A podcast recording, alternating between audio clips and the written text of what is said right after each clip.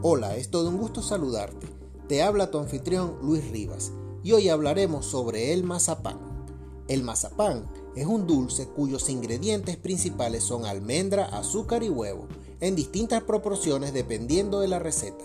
Hay muchas leyendas acerca del origen, incluyendo un supuesto origen persa. Según esta versión, el mazapán habría sido introducido en Europa desde el sur con la invasión musulmana de la península ibérica en el siglo VIII o bien desde el este a través de peregrinos y cruzados. También existe otra teoría que apunta que el mazapán proviene de un monasterio en Sicilia. Sea como fuere el origen remoto del mazapán, parece estar en un postre griego elaborado a base de pasta de almendras y miel.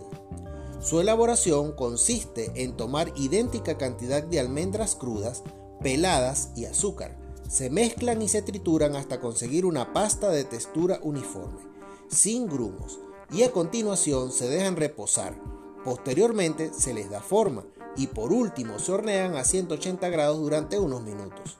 Existe una variedad de mazapán sin almendras.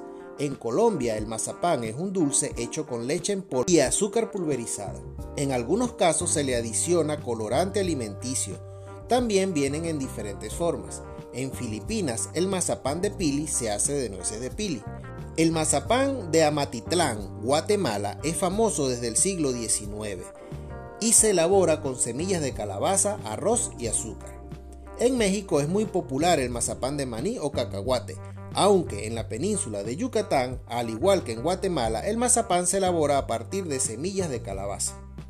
Ahora, en Venezuela, en el estado Bolívar específicamente, se elabora el mazapán con semillas de merey y azúcar. ¿Has probado alguna de estas versiones? Soy su chef Luis Rivas y será hasta el próximo encuentro.